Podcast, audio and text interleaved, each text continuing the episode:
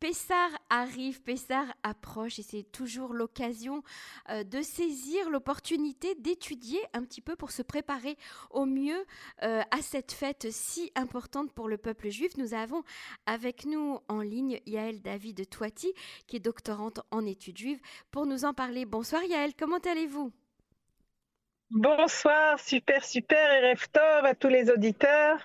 Alors, Yael, la fête, c'est une, la fête de Pessah, c'est une préparation spirituelle, mais c'est également une préparation euh, logistique importante hein, euh, pour tout le monde, hommes, femmes, enfants. Il y, a, il y, a, un certain nombre de choses à faire. Et puis, cette année, Pessah tombe euh, à la sortie de Shabbat. Donc, c'est un petit peu compliqué. Oui, enfin c'est compliqué. D'un autre côté, ça a aussi ses avantages. On part euh, d'une kedusha en une kedusha, on quitte un petit peu la, la grande sainteté du Shabbat pour entrer dans ma foi. Le Shabbat nous prépare à, bien bien pénétrer dans l'ambiance qui doit être celle de, de Pessah, puisque la joie ne va pas nous quitter, le repos ne veut pas nous quitter. Et euh, je pense qu'au contraire, c'est une opportunité. Ça se présente euh, de temps en temps. C'est un petit peu compliqué de manière logistique, mais c'est tellement... Euh, au lieu de regarder les problèmes, si on regarde les avantages, je pense qu'on y a tout gagné. tout, à fait, tout à fait. Alors, Yael, cette fête, on, la connaît tous bien, on, a tous des souvenirs d'enfance et on se rappelle que eh bien, le moment le plus important pour un enfant, et je vous parle d'enfant parce que vous êtes une éducatrice très célèbre en Israël, euh, les enfants, le soir de Pessah, eh bien, ils posent des questions. Ils interrogent, ils interrogent les adultes qui doivent raconter. On dit même que Pessah, c'est la bouche qui parle, la bouche qui raconte. Et pourtant, on a le sentiment aujourd'hui euh, que les gens ne se posent plus vraiment de questions qu'ils n'ont plus grand-chose à raconter, on les assomme d'informations euh, toute la journée. Est-ce que vous avez le sentiment que le questionnement a encore sa place dans nos vies? Bien, justement, je pense qu'on touche exactement au problème qui m'inquiète en tant que pédagogue, effectivement. Euh, d'abord, euh, il faut dire qu'en en chacun de nous se cache un enfant. Vous savez que même la Mishnah se pose la question, enfin, la Lacha se pose la question qu'est-ce que fait un homme qui est seul? Comment il va se questionner lui-même? Qui est l'enfant qui va lui poser des questions? Et, et cet enfant est, finalement euh, en, en, chacun d'entre nous. Donc euh, le fait que la question vienne de l'extérieur ou de l'intérieur, ça change pas tellement. Mm-hmm. Vous savez que le mot, les, en hébreu, le mot lishol, c'est un mot qui signifierait euh, eh bien, évidemment, c'est questionner, mais en fait, c'est emprunter. Et on le voit même dans la sortie d'Égypte. Et, en fait, quand est-ce qu'on emprunte? On emprunte quelque chose à quelqu'un, on emprunte ce qui nous manque, ce dont on a absolument besoin maintenant, dont on ne peut pas se passer, mais qu'on ne possède pas. Et donc, pour emprunter, eh ben, il faut oser. Il y a des gens qui vont avoir honte de demander euh, un emprunt parce qu'ils ne veulent pas qu'on sache qu'ils sont en manque. Et donc, finalement, le, le culot de poser la question, c'est déjà se mettre à nu face à l'autre et lui dire, regarde, il me manque ça. Est-ce que toi, tu pourrais me dépanner parce que j'ai un vide? Est-ce que tu pourrais m'aider à le combler? Mhm. Donc, questionner tel que c'est marqué dans la, dans la Mishnah, chez Eno Yode Alishon, celui qui ne sait pas emprunter, je dirais, non pas questionner. Mmh, Celui qui ne qui n'ose pas. Il y a tellement de gens qui n'osent pas poser parce qu'ils ont peur qu'on découvre leur ignorance ou parce qu'ils ont peur qu'on découvre leur manque. Donc, c'est des gens qui vont rester euh, euh, de côté. Et je parle même de certains pauvres ou nouveaux pauvres, on l'a vécu cette année, des gens qui n'osent pas ou qui n'ont jamais osé demander de l'aide.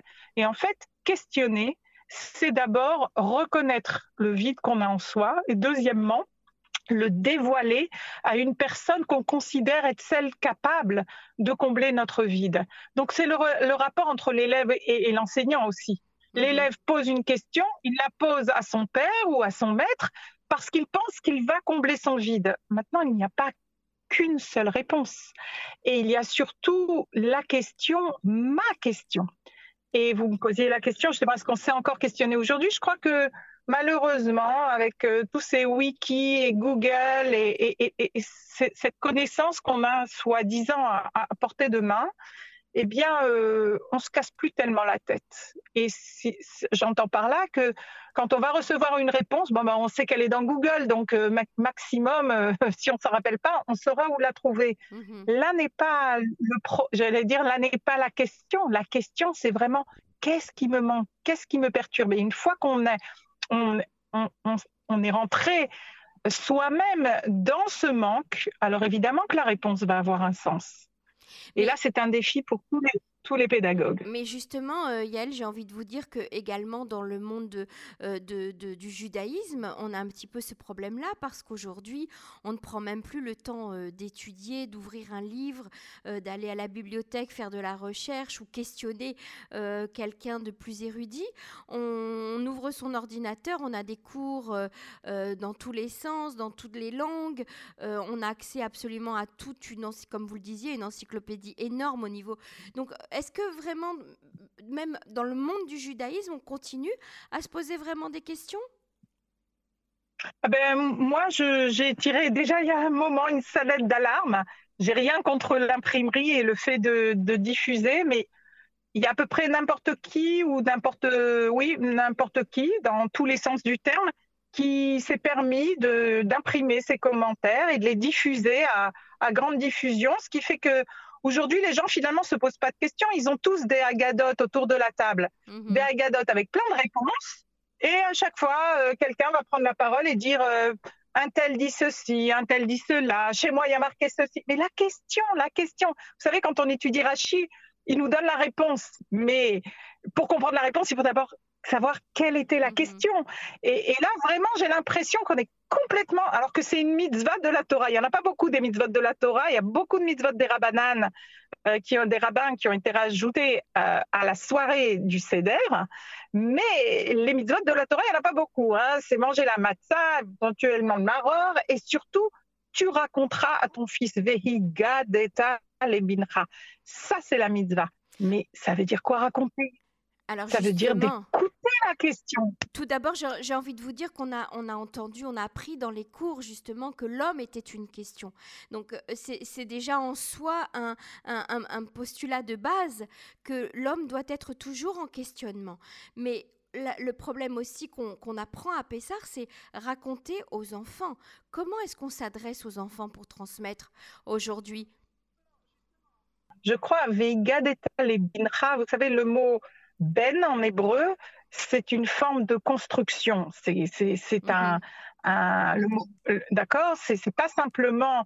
Euh, ça veut dire aussi, par exemple, quand on dit, euh, par exemple, pour parler de quelque chose qui ont construit en, c'est une, une possession de la matière. C'est vraiment être ben, c'est être pétri de, voilà, si je peux me permettre, mhm. être pétri de. Donc, quand un père parle à son fils, il faut qu'il lui donne qu'il l'amalgame dans cette idée qu'il va lui transmettre. Maintenant, un enfant, il va avoir des questions qui viennent de son milieu, de son vocabulaire. Aucune question ne devrait nous perturber. On a appris ça de, de, de, de Hillel avec sa patience d'écouter n'importe quelle question. Et il vaut mieux, à la limite, je dirais, que les gens posent des questions qui peuvent paraître ridicules, Mhm. plutôt qu'aller donner des réponses. C'est pas la soirée du quid, c'est pas une soirée euh, qui a la réponse, c'est une soirée qui a des questions. Et quand je pense que ce qu'on doit transmettre, c'est la sortie d'Égypte, non pas ce qui s'est passé en Égypte, mais comment on est sorti. Si vous prenez simplement, par exemple, nous qui vivons en Israël, nous sortons du, du corona. Il faudra bien un jour raconter à nos enfants, nos petits-enfants, qu'est-ce que c'était que cette mhm. sortie. Donc il faut, il faut qu'on s'identifie. Ça ne doit pas être euh, autant de questions qu'on veut. Et par contre, si un enfant, comme euh, par exemple le troisième des fils, qui nous propose une question aussi simple que Mazé, qu'est-ce que c'est? Eh bien, on se doit non pas de répondre une réponse scientifique, mais de se mettre à sa place. Pourquoi il pose cette question? Peut-être lui reposer une question, lui demander mm-hmm. eh, Tu peux préciser ta question Est-ce que c'est quoi qui te dérange? Pourquoi tu poses cette question? Et essayer d'aller dans de là, là où, où est le manque. et une fois qu'on est arrivé au point de départ de la question de l'interlocuteur, que ce soit un enfant ou que ce soit un adulte d'ailleurs, ça ne change rien. Une fois qu'on a compris ce qui perturbe l'équilibre de cette personne qui dit tout d'un coup, oups, j'ai un manque, ouf, j'ai un trou, qui c'est qui va me mhm. sortir de là? À partir de ce moment-là, c'est un travail très difficile pour l'enseignant, le transmetteur, de trouver le vocabulaire. On va pas donner la même réponse à, la grand-mère qui est assise à côté de nous, au petit qui a à peine trois ans. Et évidemment, on voudrait que personne ne s'ennuie à cette soirée du CEDER, mais euh, euh, si j'ai un conseil pédagogique à donner euh, aux gens, puisque en plus on va passer, je sais, en France à l'heure d'été, donc ça va être très tard, et ne pas rater la mitzvah de Veiga d'État et Binra, je dirais qu'il faut lire la Haggadah et que au moment du repas, pour ne pas en faire un débat politique ou parler de n'importe quoi, c'est au moment du repas qu'il faudrait sacrifier le temps aux questions. Ne pas s'arrêter dans la lecture de la Haggadah mhm. sur chaque mot. La Haggadah elle-même s'explique et se, se, se, se, donne à elle-même des questions et des réponses. Donc je, je propose qu'on profite d'en faire un repas euh, intelligent, je ne veux pas dire intellectuel, mais un repas où vraiment on pose des questions sur ce qui vient d'être lu ou ce qui va être lu ou, sur aussi des, des, sentiments. Voilà, je vais vous donner un exemple. Mon, petit voisin, c'est un juif d'origine persane et, et, il est très malade en ce moment. Et j'ai dit à son petit-fils tout à l'heure, profites-en de lui demander cette année encore comment il est sorti de son Égypte, de son étau. Mhm, de son médecin. Mhm. Parce que voilà, qu'est-ce que tu vas transmettre à tes enfants? Ce qui a marqué sur Wikipédia sur la sortie des Juifs d'Iran, non. Il faut que ça soit une transmission de père en fils. Et, c'est le moment, euh, toute une génération de pas rater. Il faut pas qu'on rate ce moment-là. On est autour de la table, le grand-père, le père, le fils, le petit-fils. Maintenant, on a la chance d'avoir même des arrière-petits-enfants. Il faut maintenir cette chaîne et que les gens puissent dire, je le sais, pas parce que c'est marqué dans Internet, je le sais parce que c'est mon grand-père qui me l'a dit. Très très joli euh, euh, enseignement, euh, Yael David Toiti. Je vous remercie beaucoup. Alors je vous souhaite une soirée pleine de questions et Raksamear. Merci beaucoup. Raksamear, merci.